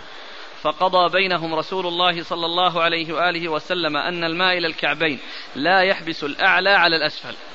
لا يحبس الأعلى على الأسفل بمعنى أنه يعني يحول بينه وبين الماء وإنما يعني يمسك حتى يصل للكعبين ثم يرسله للأسفل قال حدثنا محمد بن العلاء محمد بن العلاء بن كريب أبو كريب ثقة أخرج له أصحاب كتب الستة. عن أبي أسامة. عن أبي أسامة حماد بن أسامة ثقة أخرج له أصحاب كتب الستة. عن الوليد يعني ابن كثير. عن الوليد يعني ابن كثير وهو صدوق خرج أصحاب الكتب. صدوق خرج أصحاب الكتب الستة. عن أبي مالك بن ثعلبة. عن أبي مالك بن ثعلبة وهو مقبول أخرج له أبو داود. مقبول أخرج له أبو داود. عن أبيه ثعلبة بن أبي مالك. عن أبيه ثعلبة بن أبي مالك وهو مختلف في صحبته وقال العجلي تابعي ثقة. مختلف في صحبته وقال العجلي تابعي ثقة أخرج له. البخاري وأبو داود بن ماجه. البخاري وأبو داود بن ماجه. عن كبرائهم. عن كبرائهم يعني أنها أنه يعني آه، فيه جهالة لكن الحديث الذي بعده واضح في الاتصال. قال حدثنا أحمد كبراءهم يكونوا صحابة. نعم. قال حدثنا أحمد بن عبدة أحمد بن عبده الضبي ثقة أخرج له. مسلم وأصحاب السنة. مسلم وأصحاب السنة. عن المغيرة بن عبد الرحمن. عن المغيرة بن عبد الرحمن وهو؟ صدوق يهم أخرج البخاري وأبو داود والنسائي وابن ماجه. صدوق يهم أخرج البخاري وأبو داود والنسائي وابن ماجه. عن أبيه عبد الرحمن بن الحارث. عن أبيه عبد الرحمن بن الحارث وهو؟ صدوق له أوهام أخرج البخاري في الأدب المفرد وأصحاب السنة. صدوق له أوهام أخرج البخاري في الأدب المفرد ومسلم وأصحاب السنة. بدون مسلم. البخاري في المفرد وأصحاب السنة. عن عمرو بن شعيب. عن عمرو بن شعيب وهو صدوق أخرجه البخاري في جزء القراءة وأصحاب السنة. عن, عن أبيه شعيب بن محمد وهو صدوق أخرج حديث البخاري في المفرد وجزء القراءة وأصحاب السنة. عن جده عمرو بن عبد الله بن عمرو بن العاص رضي الله تعالى عنهما وهو أحد العباد الأربعة من الصحابة وحديثه أخرجه أصحاب الكتب الستة. قال حدثنا محمود بن خالد أن محمد بن عثمان حدثهم. قال حدثنا عبد العزيز بن محمد عن أبي طوالة وعمر بن يحيى. وعمر بن يحيى عن أبيه عن أبي سعيد الخدري رضي الله عنه قال اختصم إلى رسول الله صلى الله عليه وآله وسلم رجلان في حريم نخلة. في حديث أحدهما فأمر بها فذرعت فوجدت سبعة أذرع. وفي حديث الآخر فوجدت خمسة أذرع. فقضى بذلك. قال عبد العزيز فأمر بجريدة من جريدها فذرعت. ثم أورد أبو داود حديث آه، أبي سعيد. أبي سعيد الخدري رضي الله عنه أن رجلين اختصما في حريم نخلة. الحريم يعني ما تستحق النخلة من الأرض التي تكون حولها تكون لها أو تكون لصاحبها بحيث يكون ما وراءها لا يملكه. فإذا كان له نخلة في أرض في مكان فإنه لا يملك كما يشاء حول هذه الأرض. وإنما يملك حريمها أي ما يتخذ من الأرض تابعا لها وذلك بأن يكون على مقدار عسيبها بأن يؤخذ جريدة من منها ثم تجعل في في ساقها وتمتد إلى نهاية تلك الجريدة فيكون ذلك الحد مستدير من جميع الجهات. هذا هو حريم هذه النخلة أو حريم النخلة. وهذا فيه بيان أن أن أنه عند آه، آه، كون الإنسان له نخلة ويريد أن ويختلف معه غيره في بيان آه، الاختلاف في الأرض التي حولها فإن أن حريمها هو هذا المقدار الذي هو مقدار يعني عسيبها. فتؤخذ جريدة والجريدة هي العسيب الذي أخذ منه الخوص الذي هو ورق النخل ثم قيس به من أصلها إلى حيث ينتهي تلك الجريدة فيكون من جميع الجهات. هذا قال حريم لها بمعنى أنه يكون تابع لها والذي يملك النخلة يملك هذه الأرض التي بهذا المقدار. نعم. قال حدثنا محمود بن خالد. محمود بن خالد الدمشقي. ثقة أخرج حديث مسلم وأبو داود والنسائي. أبو داود والنسائي وابن ماجه. أبو داود والنسائي وابن ماجه. عن محمد بن عثمان. عن محمد بن عثمان أبو الجماهر وهو ثقة أخرج أبو داود وابن ماجه. ثقة أخرج أبو داود وابن ماجه. عن عبد العزيز بن محمد. عبد العزيز بن محمد الدراوردي صدوق أخرج له أصحاب كتب الستة. عن أبي طوالة. عن أبي طوالة وهو عبد الله بن عبد الرحمن. وهو ثقة أخرج له أصحاب الكتب. نعم. ثقة أخرج له أصحاب الكتب الستة. وعمرو بن يحيى. وعمرو بن يحيى المازني ثقة أخرج له أصحاب الكتب الستة. عن أبيه. عن أبيه عمرو آه، عن أبيه يحيى المازني يحيى بن عمارة. يحيى يحيى بن عمارة المازني وهو ثقة أخرجها أصحاب الكتب. ثقة أخرجها أصحاب الكتب الستة. عن أبي سعيد. عن أبي سعيد الخدري وهو سعد بن مالك بن سنان. الخدري صاحب رسول الله صلى الله عليه وسلم وهو مشهور بكنيته ونسبته بكنيته أبو سعيد ونسبته الخدري وهو أحد السبعة المعروفين بكثرة الحديث عن النبي صلى الله عليه وسلم. انتهى الباب. نعم. والله تعالى أعلم وصلى الله وسلم وبارك على عبده ورسوله نبينا محمد وعلى آله وأصحابه أجمعين. جزاكم الله خيرا وبارك الله فيكم ونفعنا الله بما قلتم. هنا في قال, قال في رواية أحدهما فأمر بها فزرعت فوجدت سبعة أذرع. وفي حديث الآخر فوجدت خمسة أذرع.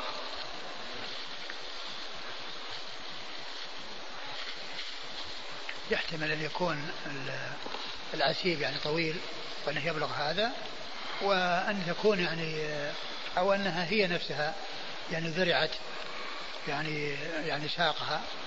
لكن كون الجريدة وهو يعني مقدار يعني ما تنتشر يمين ويسار يعني يكون هو ويمكن يكون سبعة أذرع يعني سبعة أذرع ثلاثة أمتار ونص.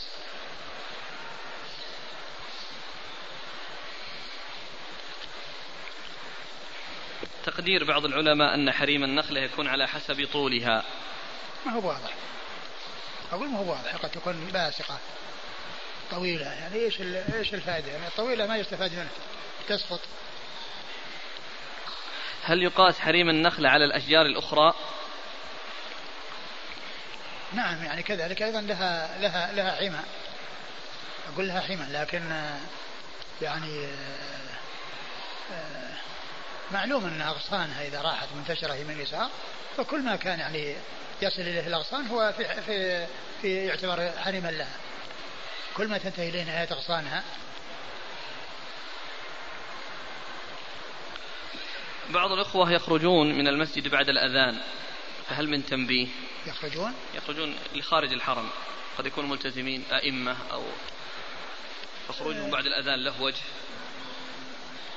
الأولى للإنسان أن يخرج من الإشكال بأن يخرج قبل الأذان أو الذي ينبغي الإنسان يخرج قبل الأذان إذا كان سيخرج من المسجد وأما إذا كان الخروج يعني للرجوع يعني كالوضوء مثلا.